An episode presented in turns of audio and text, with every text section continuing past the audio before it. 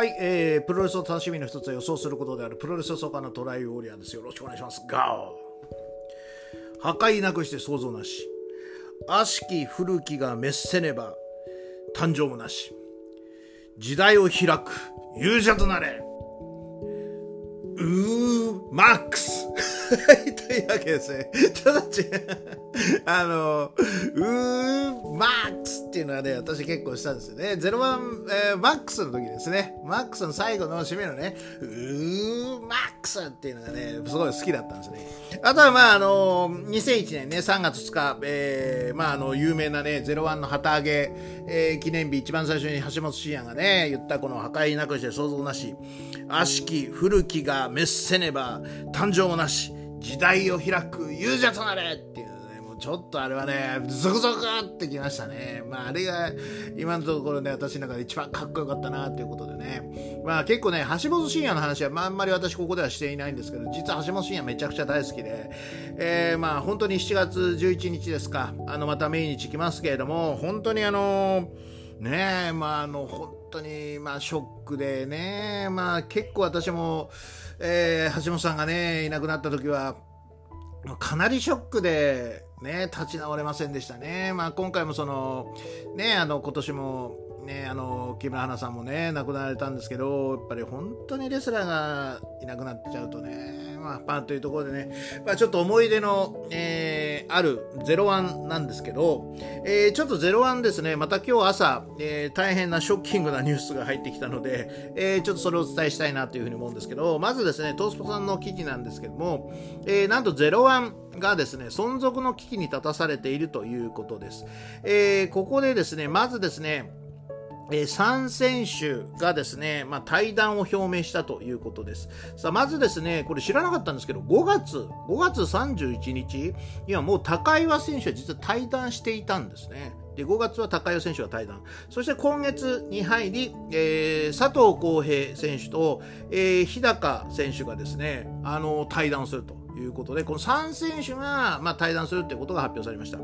えー、浩平選手と日高選手は7月1日付、えー、というふうにね、まあ、報道されているので、えー、まあ、今月末、えー、まあ、来月頭ですね、で、あの、対談ということになります。さあ、この3人がですね、まあ、対談することによって、まあ、本当に非常に、あの、厳しい状態になっているんですね。で、あの、このね、01なんですけど、実はこれ会社の運営なんですけど、実は3月1日付で、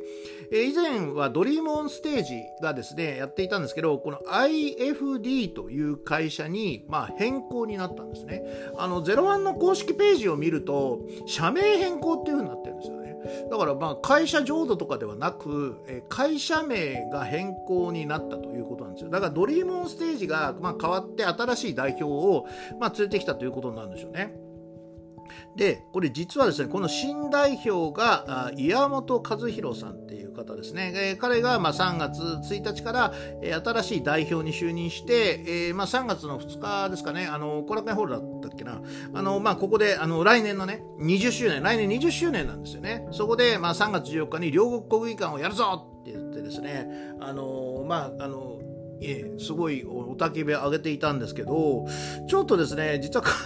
彼がですね、なんかこう話によると、まあ、いなくなってしまったということなんですね。で、これ詳しいいきさつはトースポさんの記事によると、えー、実はですね、まあ、あの3月23日から、えーまあ、01が、まあ、まあ当然コロナの影響で興行の中止が続いたんですね。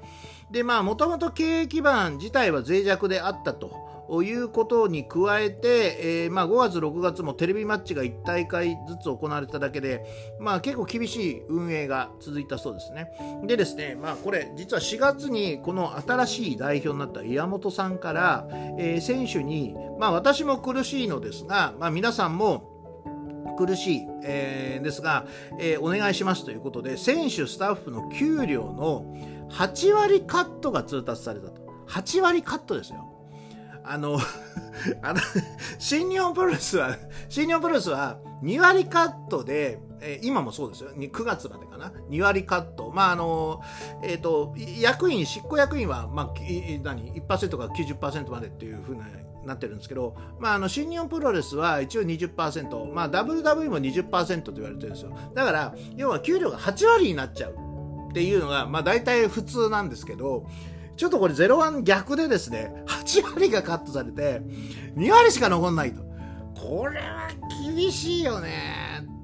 ちょっと10万10万の給料だとしてもこれでも少ないのに2万になっちゃうってこと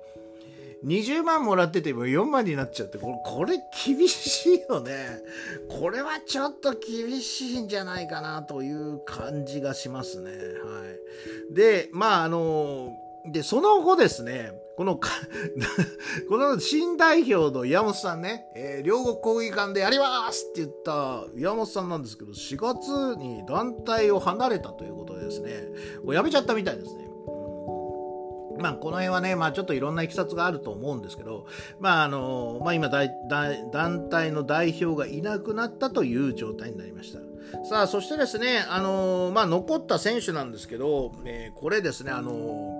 01はですね、17名の所属選手がいるんですね。これで今回3名の選手が抜けたということで、14名なんですよ。14名ですね。で、うちですね、あの、サイトを見ると2人の選手が外国人なんですね。ちょっとこの外国人選手は今日本にいるのがちょっと明らかになっていないんですけど、この選手を抜くと、10、まあ、この選手を含めても14人なんですね。うん、でね、あのー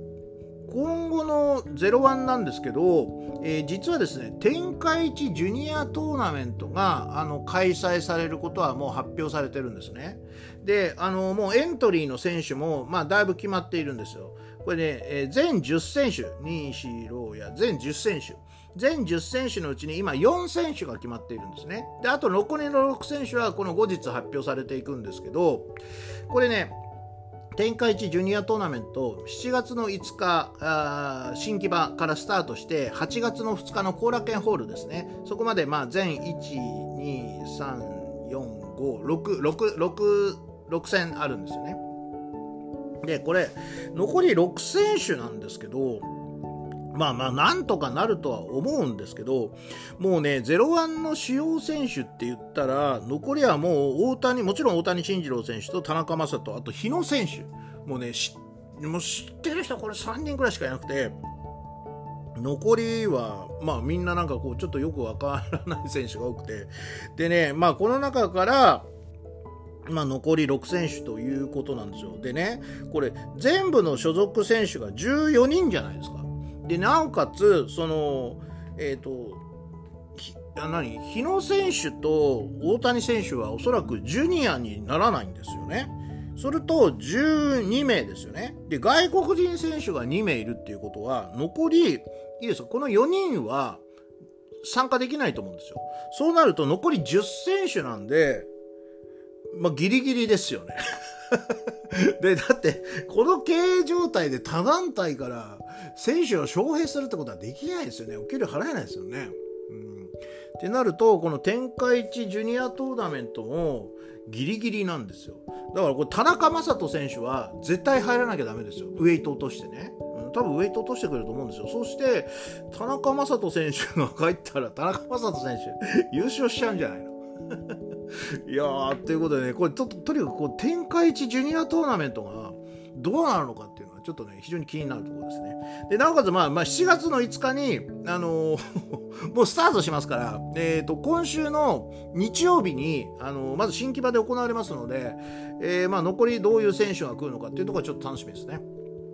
さあ、そしてですね、まあ、この8月2日の後楽園以降ですね、そして3月14日に両国を抑えているんですけど、この経営状態でですね、あの、いけるのかっていうところは、まあ、ちょっと気になるころであります。はい、というわけですね、まあ、今、衝撃のニュースということで、まあ、01のね、えー、3選手がまあ対談したことにより、えー、01の団体存続がですね、まあ、非常に厳しい状況になっているという話です。えー、まあ、今後の話についてはまた続報が入り次第お伝えしますし、えー、オンラインサロンの方ではあのこの話全部していますし、まあ、あの残りの選手ね、えー、浩平選手、えーまあ、日高選手はまあちょっとこうレスラーとしてはあれだと思うんですけど、まあ、高岩選手と浩平選手は、えー、フリーになるということをちょっと表明しているみたいなので、まあ、今後のねこの2人の、えー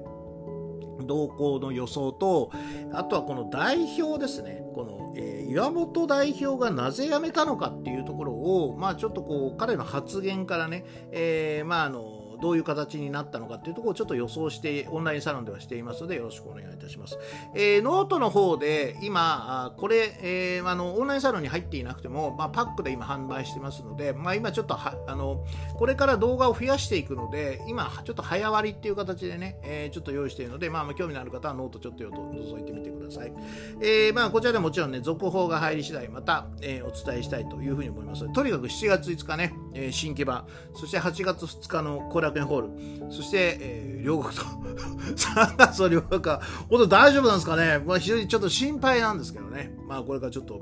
まあいろいろ今ね、うん、激動のね、あのー、プロレス界ということで、だんだんだんだん、えー、まあコロナの影響が表面化してきたというところであります。はい、というわけで以上です。えー、最後までご視聴ご清聴の方ありがとうございました。ではまた次回の動画で、えー、お会いしたいと思います。アルベデッチまたらノープロレスリングノーライフトアプロ。ガオ